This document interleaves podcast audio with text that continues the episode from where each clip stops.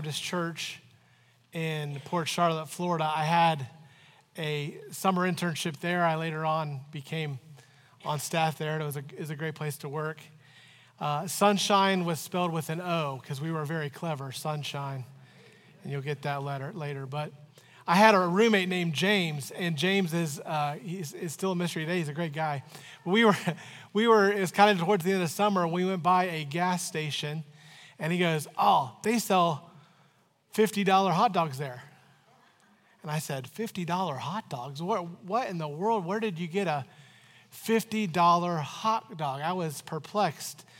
And that was way before inflation happened like it's happened lately. But uh, how do you get a $50 hot dog? And he told me, he said, uh, Remember when we ate here right before we left camp?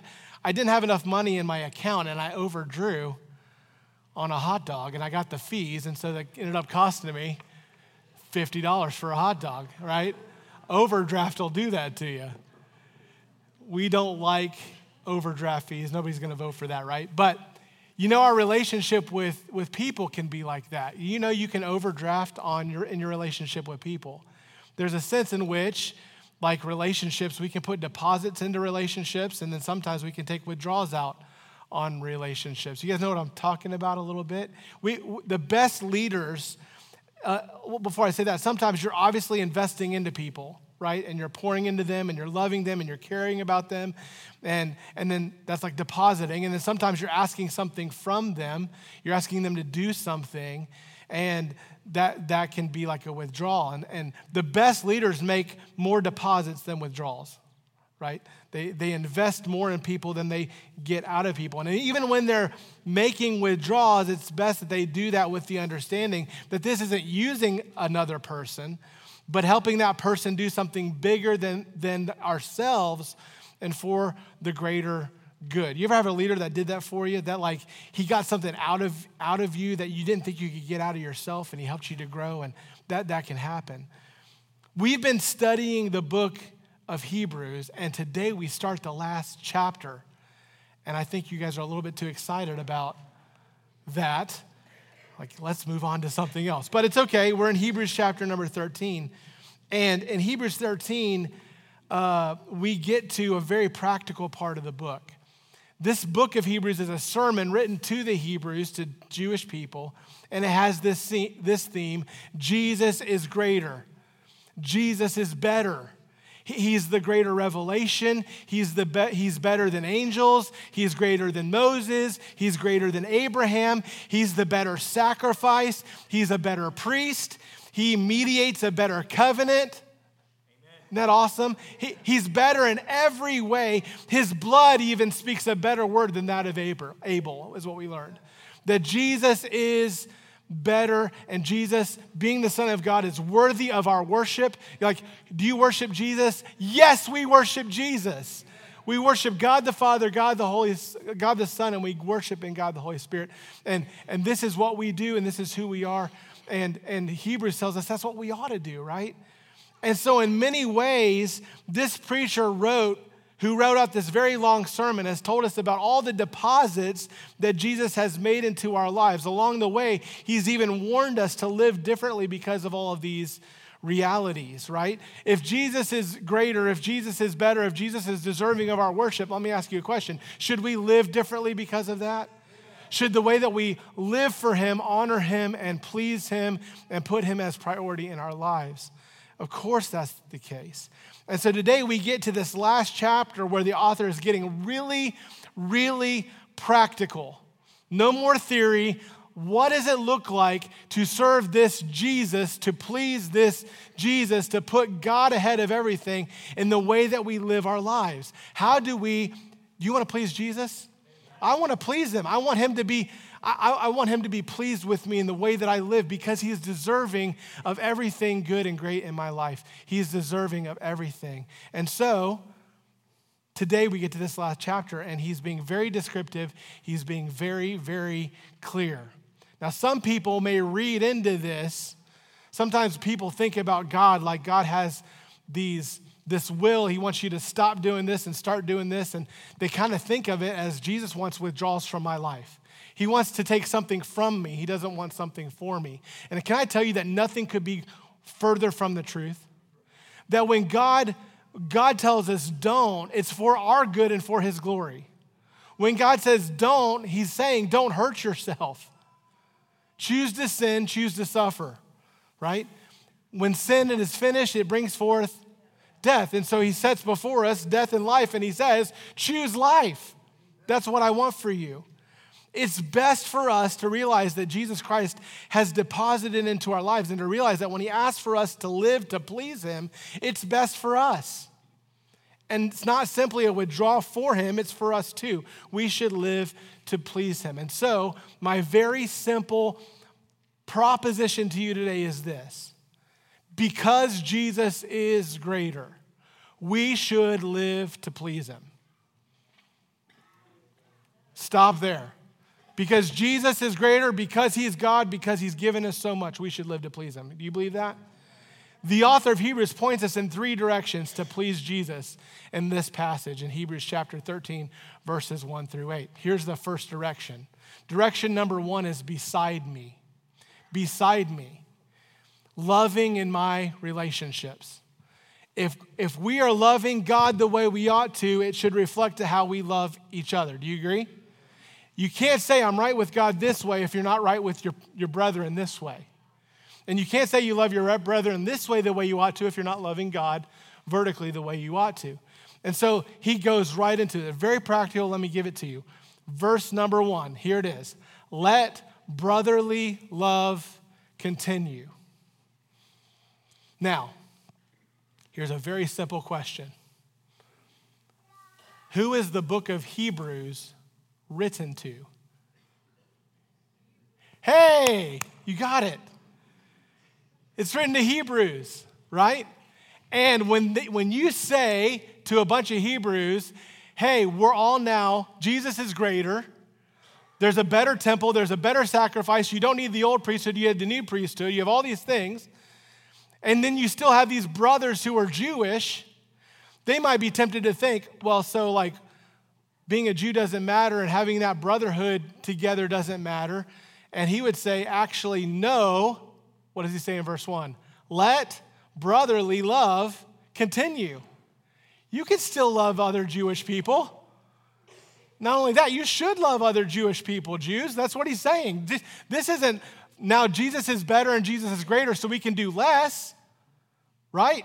We can do more. He says, let brotherly love continue. Now, don't let the brevity, the shortness of this verse, keep you from pondering some deep and profound truth that could really impact your life. Four words explain it well, I believe, just this verse. Number one, imperative. This verse is an imperative, it's a command with a subject that is implied. The reader is the one who's supposed to let. Like, you guys, you don't know what imperative is, right? Those are the mom sentences. Clean your room there's no, su- who here likes English grammar? I love, that's great, Amanda. We're on the same page. Absolutely. None of you like it. Okay, let me help you. In a sentence, there's subjects and verbs, right? Let is the, is the verb here. Who? Who let? Right? It's an understood you. It's the same as your mom. Clean your room. Well, who should clean their room? Who's she talking to? You.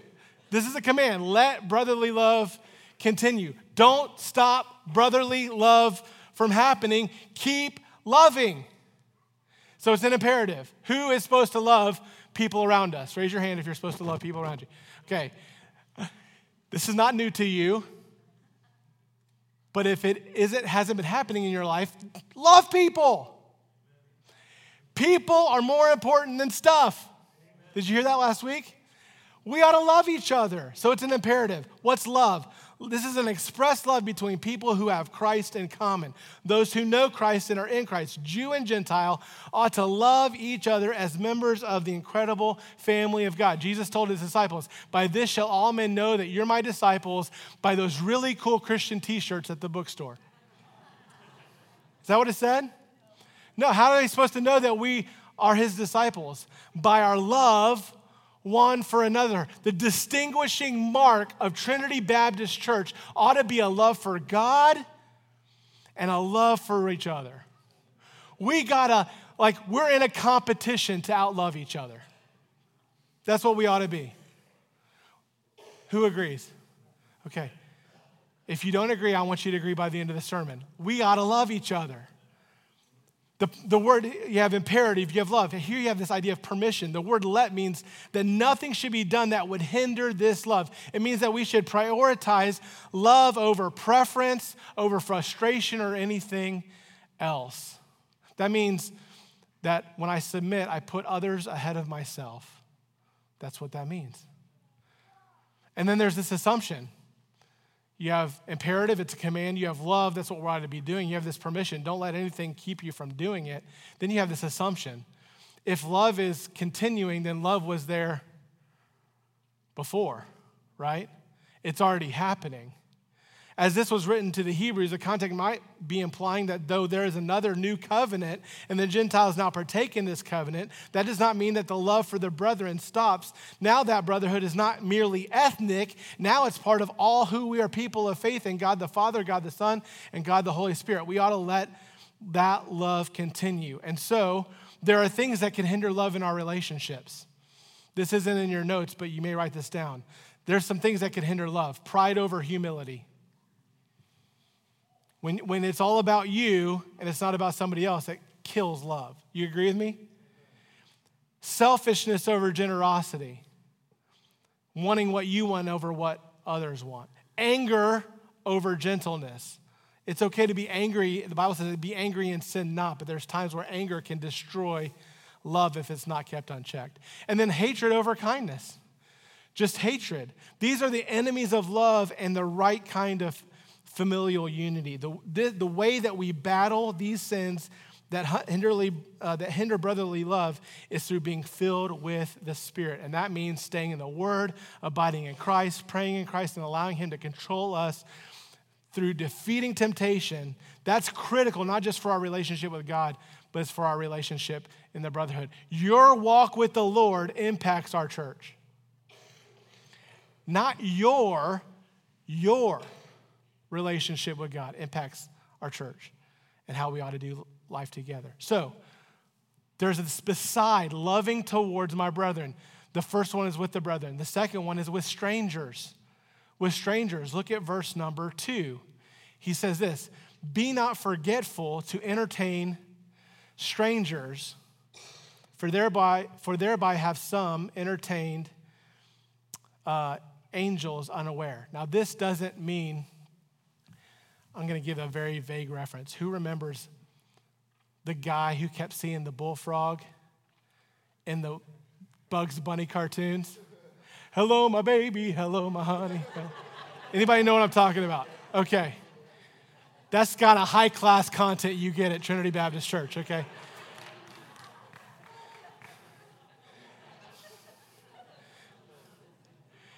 Verse number two, when it says, Be careful to entertain strangers, it doesn't mean that, hey, I don't know you. Let me sing you a song. That's not what it means. The word entertain here is uh. It, it, it's the same word used in uh, Romans 12 13 for hospitality, okay?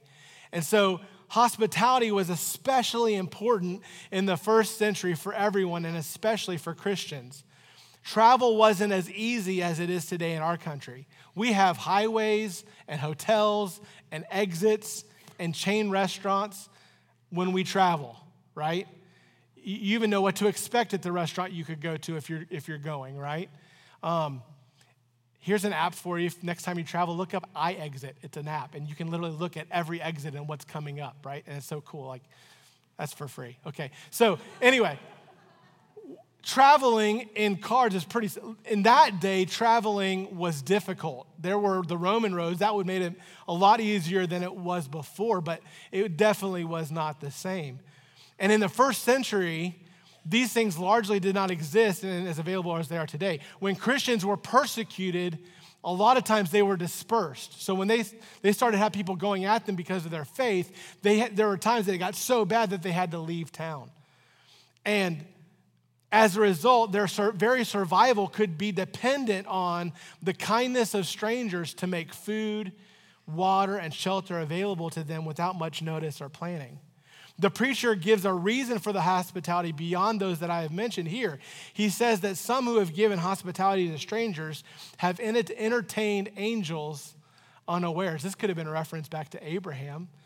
Go back and read Genesis if you want to find out more about that. I don't believe that he was giving the exclusive reason why we should be hospitable to strangers. Though people have entertained angels without even knowing it, like Abraham and Sarah, Lot, Gideon, I believe the ultimate motivation is that God could use us in amazing ways when we're open, open to helping people in need, people that are in need. Now, in our culture, swindlers and shysters have made some of us jaded when it comes to opportunities to help people in need. While we need to be discerning about just handing people money, believers need to be quick and ready to give when, when God allows us to see needs that people have. Recently, I had someone that connected to us in Findlay and uh, someone that just needed a lot of help. And I was in a moment where they needed help quick. And um, somebody in my, in my world heard me, oh man, I don't know what I'm going to do. They need, they need help. And, and uh, a person in our church, pastor, say no more. He took out his wallet, pulled out 50 bucks, and handed it to me and said, give him that. And I said, what? What? He goes, no, no, no. I keep $50 in my wallet, and I ask God, show me when this 50 bucks is needed in somebody's life.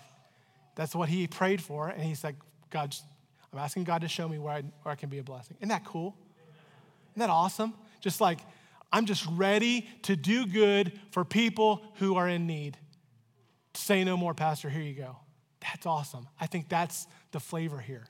I, I don't even know this person really well, but they have a need and I can meet the need. Isn't that cool? It's better to give than to receive. Man, what an amazing thing.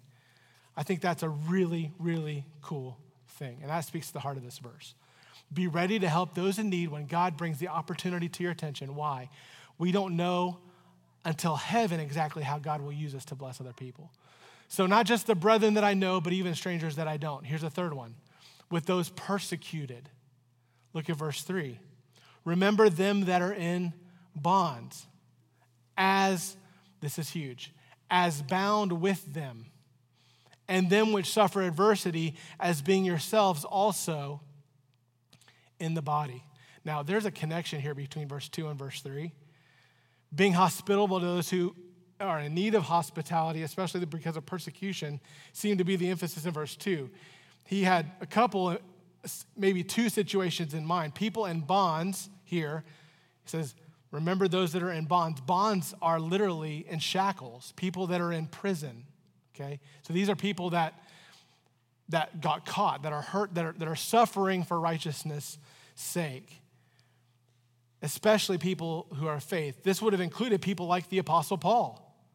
He related all of the persecution he experienced in his letter to the Corinthians, where he said, This is Paul talking about 1 Corinthians 11 21.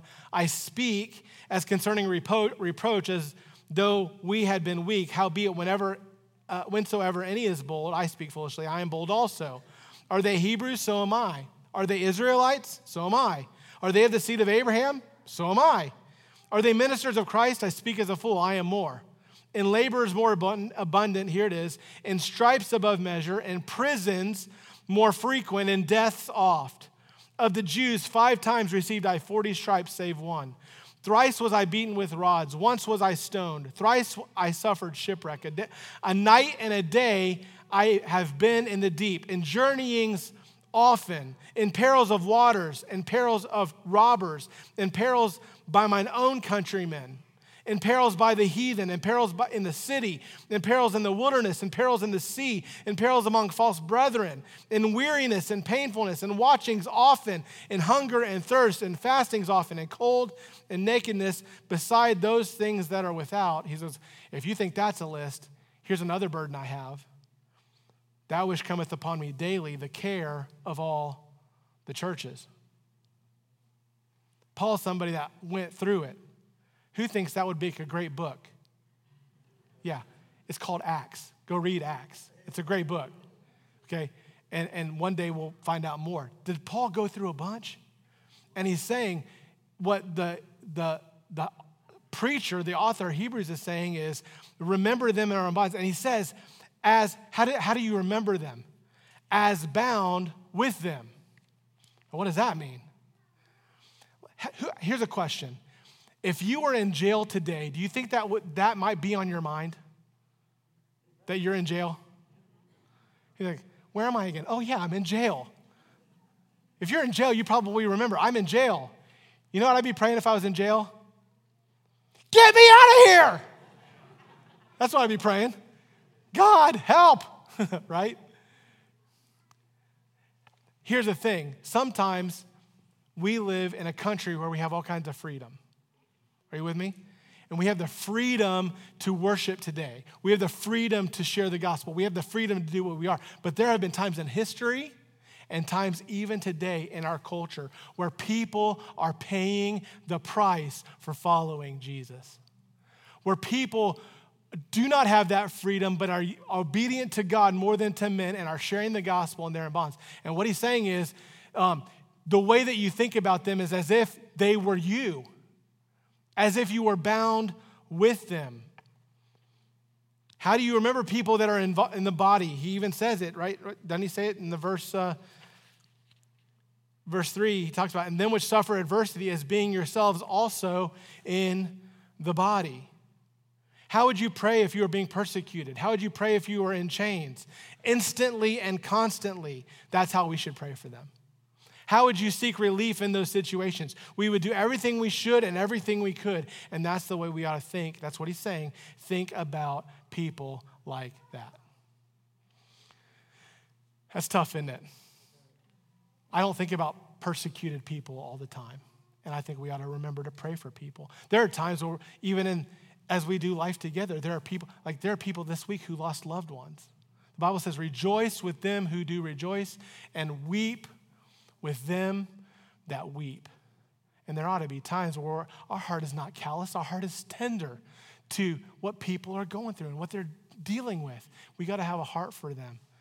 There are three situations where this kind of thing is experienced today missionaries on foreign fields, uh, people in our church who are experiencing health, relational, financial challenges, uh, uh, people that we don't even know of where that happens. We're not yet in the place where, we, where there's some prominent religious intolerance in the states that leads us to prison. That may yet come.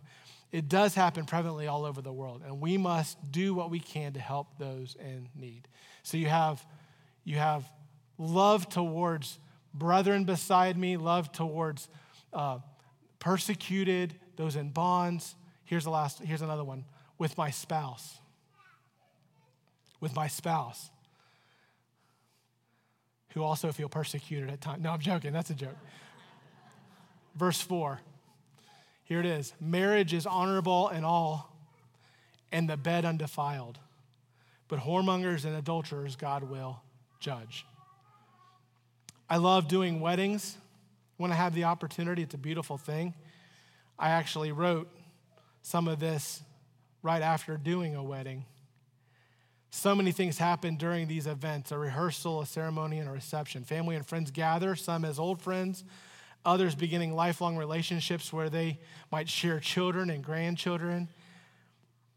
The event can be many things, but it's at its fundamental essence is the bringing of two people, two lives, and one covenant together. There's the exchanging of vows. Have you thought about the vows lately? Here's what it, here's what it says I, groom, take you, bride to be my wife, to have and to hold from this day forward for better. Oh, you remember that part. we like to remember the better and forget the worse. For richer in sickness and in health, to love and to cherish from this day forward until death do us part. That's the vow. There's also exchanging of rings that sets forth a symbol of this covenant. This ring is a token of my love for you. With this ring, I pledge my life and all I have to you. With this ring, I thee wed. Marriage is covenantal. It's covenantal. It is by necessity a covenant between a man and a woman. If it is a covenant between any other parties, it is by definition no longer marriage. Marriage is God's idea. He set it forth in the garden. Read with me in Genesis 2:18. And the Lord said, this is it, and the Lord God said, it is not good that man should be alone. I will make him a help meet for him. The word meet is the word appropriate for or compatible with and must needs be woman if it's a man. It takes a man and a woman to become one and reproduce. This is the idea. Look at how God revealed how he created woman and brought them together in Genesis 2:21. And the Lord God caused a deep sleep to fall upon Adam, and he slept, and he took one of his ribs and closed up the flesh thereof instead, and the rib which the Lord God had taken from man made he woman and brought her unto the man, and Adam said, This is now bone of my bone and flesh of my flesh. She shall be called woman because she was taken out of man. In Genesis 2, we're told that this is how God made woman for man and man for woman. We're told that the reason why it's not good that man should be alone. Man, I'm glad I'm not alone. I got Jesus, but I also got Megan. That's awesome. She is an amazing wife. She's an amazing person. I could not do what I do here without her. She ministers to this church so well because of how she ministers to me and to my family and how she ministers to you all. I'm so grateful for her. It's not good that man should be alone. Genesis 2 also tells us that it means for us today. The author goes from telling us what happened to giving us an explanation of the fact that God's decision in the garden with Adam and Eve is the foundation of what happens today in marriage.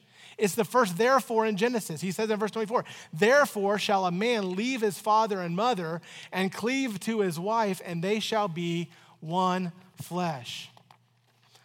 Moms and dads produce children. They raise children. Then the children are sent to find a help meet for them. That's God's plan. This is the pattern He set up. He created it, He ordained it, He calls it good. And in our passage today, the scripture says that when it comes to marriage, the bed is undefiled. This means that sexual pleasure in the exclusive context, context of marriage between that man and that woman is God's gift to the married couple. And that's the basis, has basis in Genesis 2 as well. In, in, in 225, and they were both naked, the man and his wife, and were not ashamed. There should be no shame in a man and a woman in covenant of marriage enjoying each other in the way that God created. It should be done in love, with the husband thinking about his wife and the wife considering her husband. Mutual submission to each other in every way is the essence of marriage. And in this area, it is a beautiful gift of God. There's no shame in it. Conversely, conversely, there should be shame. There should be shame in nakedness between people who are not married. There are parts of our bodies that are reserved for our spouse. They're not for everyone, they're for our husband and for our wife. Back to Hebrews. God promises something here to whoremongers and adulterers, people who trample on this intention about sexuality, not viewing it as or treating it with the sacred and exclusivity that God intended. And he says, what happens to them is that they'll be judged.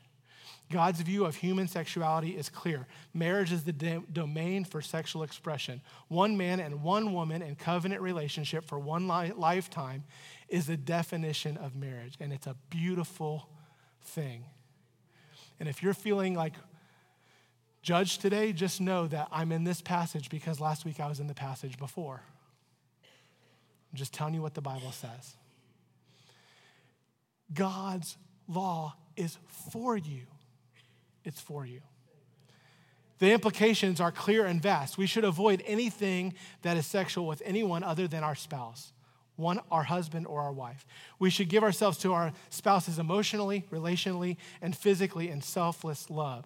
We should define marriage the way God defines it one man and one woman for a lifetime. We should not let culture define differently for us what God has already clearly defined. We should flee fornication that includes every kind of sexual sin outside of marriage lust, pornography, adultery, cohabitation, unbiblical divorce and remarriage, homosexuality, transgenderism, bestiality, or polygamy. Is that clear?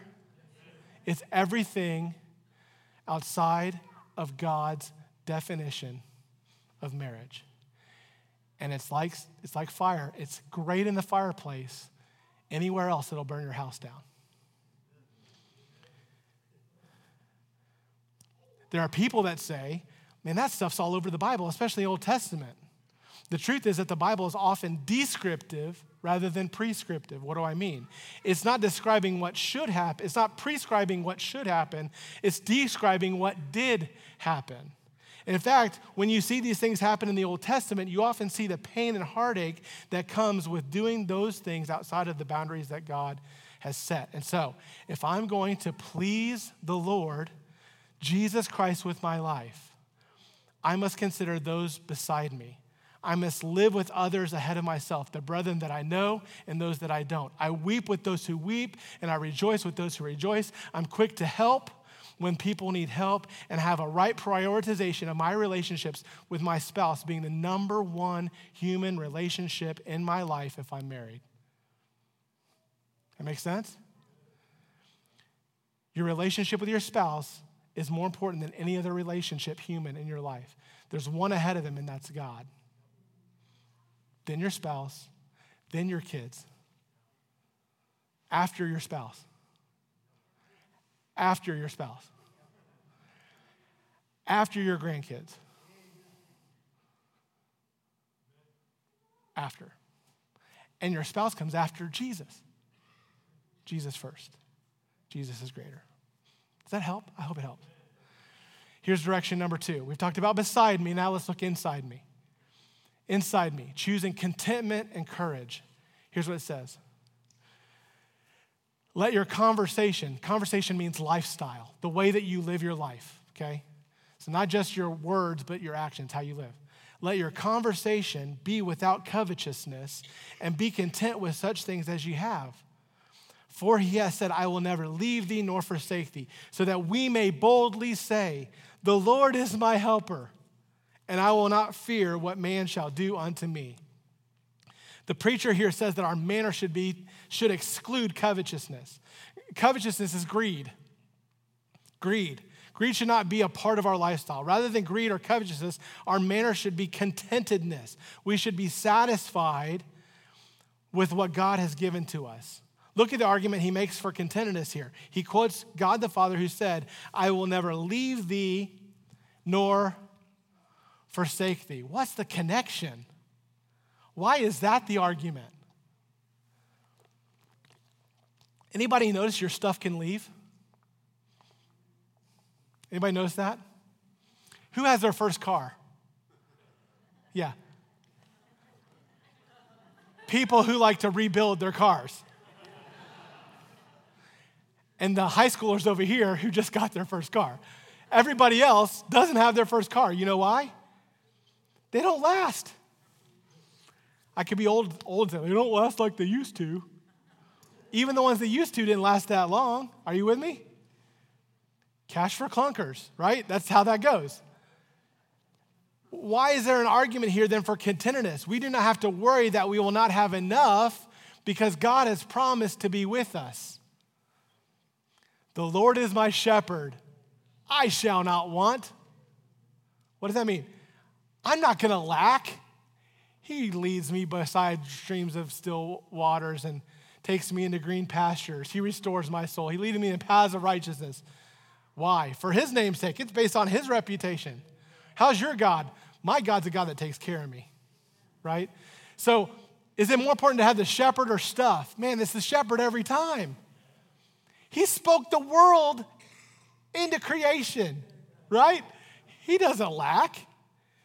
So we don't have to be worried that we'll not have enough. If we have the Lord and find our satisfaction in Him, we have enough. Stuff goes away. Stuff will let us down, but God never will. If this is our disposition, if this is our conversation, the way we live, He says we can depend and lean on the Lord. Well, I'd be to say two things. Do you see the two things? The Lord is my helper. Can you say that? I didn't mean for you to say it. You actually said it. You guys are like on it today. I'm asking you specifically are you living as if, hey, God's my helper? That's what I'm asking. Here's another one Can you say, I will not fear what man can do to me? You want to do it so bad. Anybody here ever deal with fear? Man, fearing other people? Are you kidding? You guys are scary sometimes. you ought not be. Perfect love casts out fear. But if I'm not dependent on the Lord, sometimes I think that other people are my provision. No, God is. And so when I'm content, I can say, The Lord's my helper. When I, when I realize that what I have comes from God, then I can properly thank Him and then I can properly live valuing Him first and loving others. I don't want to fear. It seems as if fear of man showing up in our lives may be a signal that we're not depending on the Lord as we ought to. Now, there's a difference between improper fear and concern. If a rattlesnake started coming across the stage right now, the service would be over. Are you with me? Scott would have to help me out a little bit. Right? So it's okay to have, there's a right kind of concern. God gave that to us.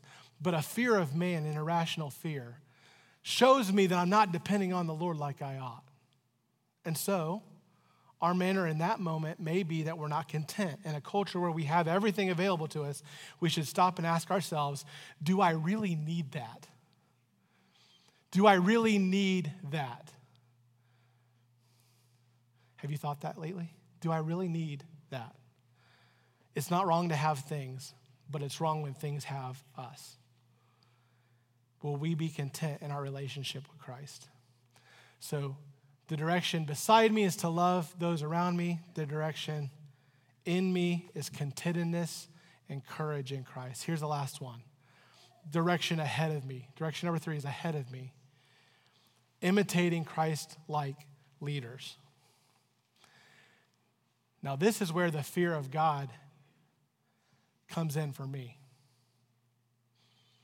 Because look at what he tells people. Verse 7 Remember them which have the rule over you, who have spoken unto you the word of God, whose faith follow, considering the end of their conversation. In verses 5 and 6, the preacher commands the reader to consider the conversation, which means, again, the manner of living he tells them to live a life without greed and without contentment, looking to Jesus to simply to supply their needs and to give help. In verse 7, he gives them the practical advice of making sure to find good examples, namely, people who have spiritual stewardship. And here he says, people who rule over you, who give to you the word of God. Here he's definitely speaking, at least in application, to the elder, pastor, bishop. We know that as the position because the qualifier, who hath spoken unto you the word of God. There are two biblical offices in the church that still function today that are named in the scriptures. There's the office of deacon and the office of pastor. And three terms are used interchangeably when, he, when it comes to the office of, of pastor, elder, and bishop. In this verse, the preacher calls the reader to remember them and to follow their faith, it says, and then it says to consider the end of their conversation. The main point is this that the pastor is not only to be the preacher of the word, but also the example of living out the word of God. It is one thing to hear the word of God taught, that's critical. That is a critical thing. It's yet another thing to see the Word of God lived out. We all need examples, and the pastor ought to be a living example of how our faith ought to be lived out. And he's not the only one. In our church context, those who lead in teaching the word also include Sunday school teachers and discipleship group leaders in our context. Notice here that it demands discernment by the reader. He says, whose faith follow. This is similar to what Paul said when he said, Follow me as I follow Christ. When Jesus said, Follow me, he says, You can imitate everything about Jesus. Are you with me? To follow Jesus, like we need to know everything about him and do everything he does. Paul says, not follow me, follow me as I follow Christ. So there's a discernment, right? Um, he says here, a sense in which that's what he's saying when he says, considering the end of their conversation. What is the outcome of the faith that they live out? Think about what their life will look like when they live out their faith and point your life in that same direction. To which I say, Whew. there's a little scariness to that for me. Because it is way easier to preach than it is to live. Are you with me? You ever feel that way? You ever heard this term? Practice what you preach. God's called me to do that. At the same time, I will say to you, follow me as I follow Christ. When I was studying this passage, it was back in December before the church's anniversary. I was at the church at that time looking at some of the historical documents that are being displayed there.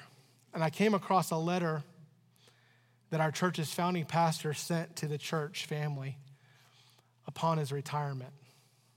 He pastored our church for over 50 years. How cool is that?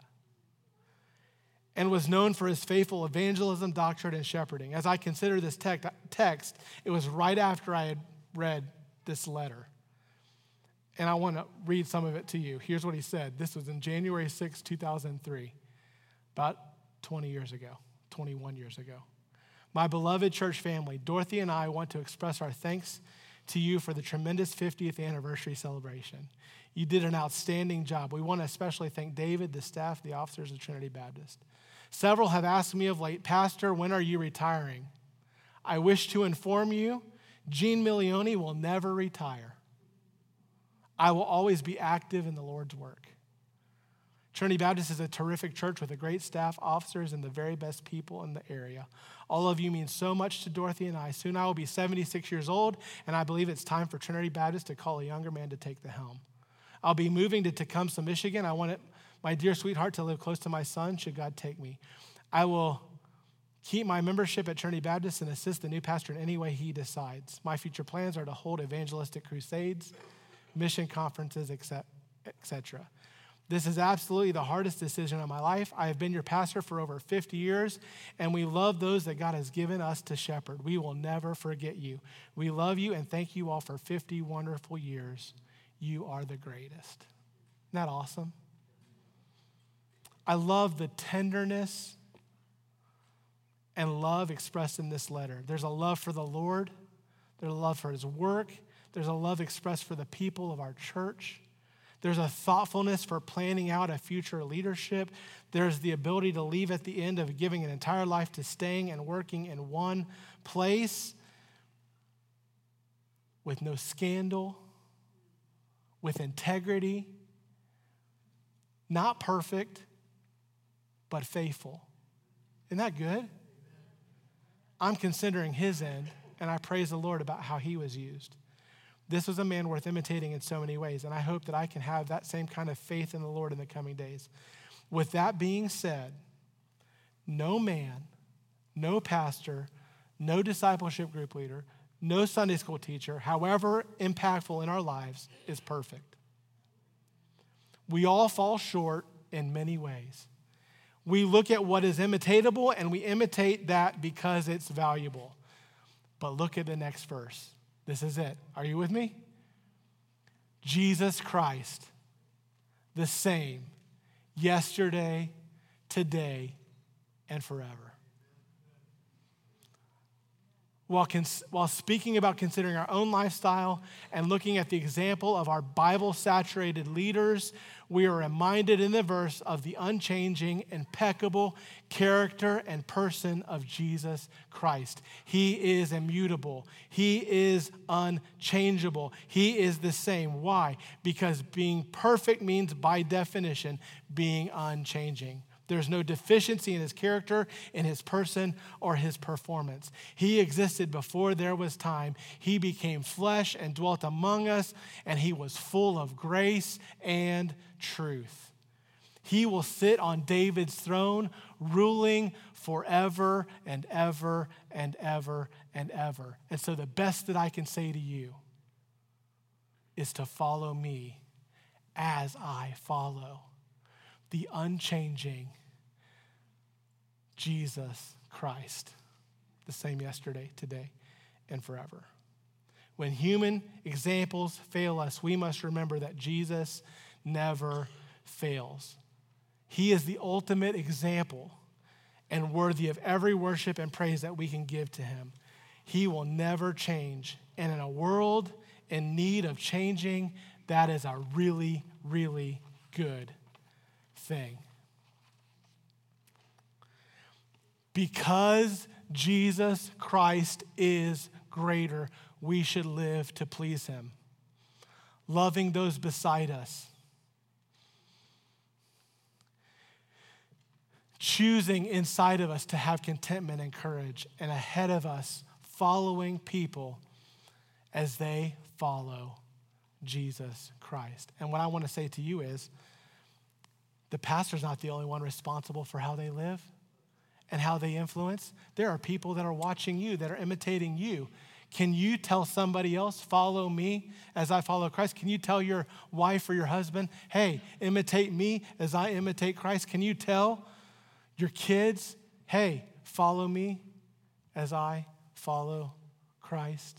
Do you have somebody that you're help, helping you to follow Jesus? I hope that you do. Isn't God good? Let's pray together.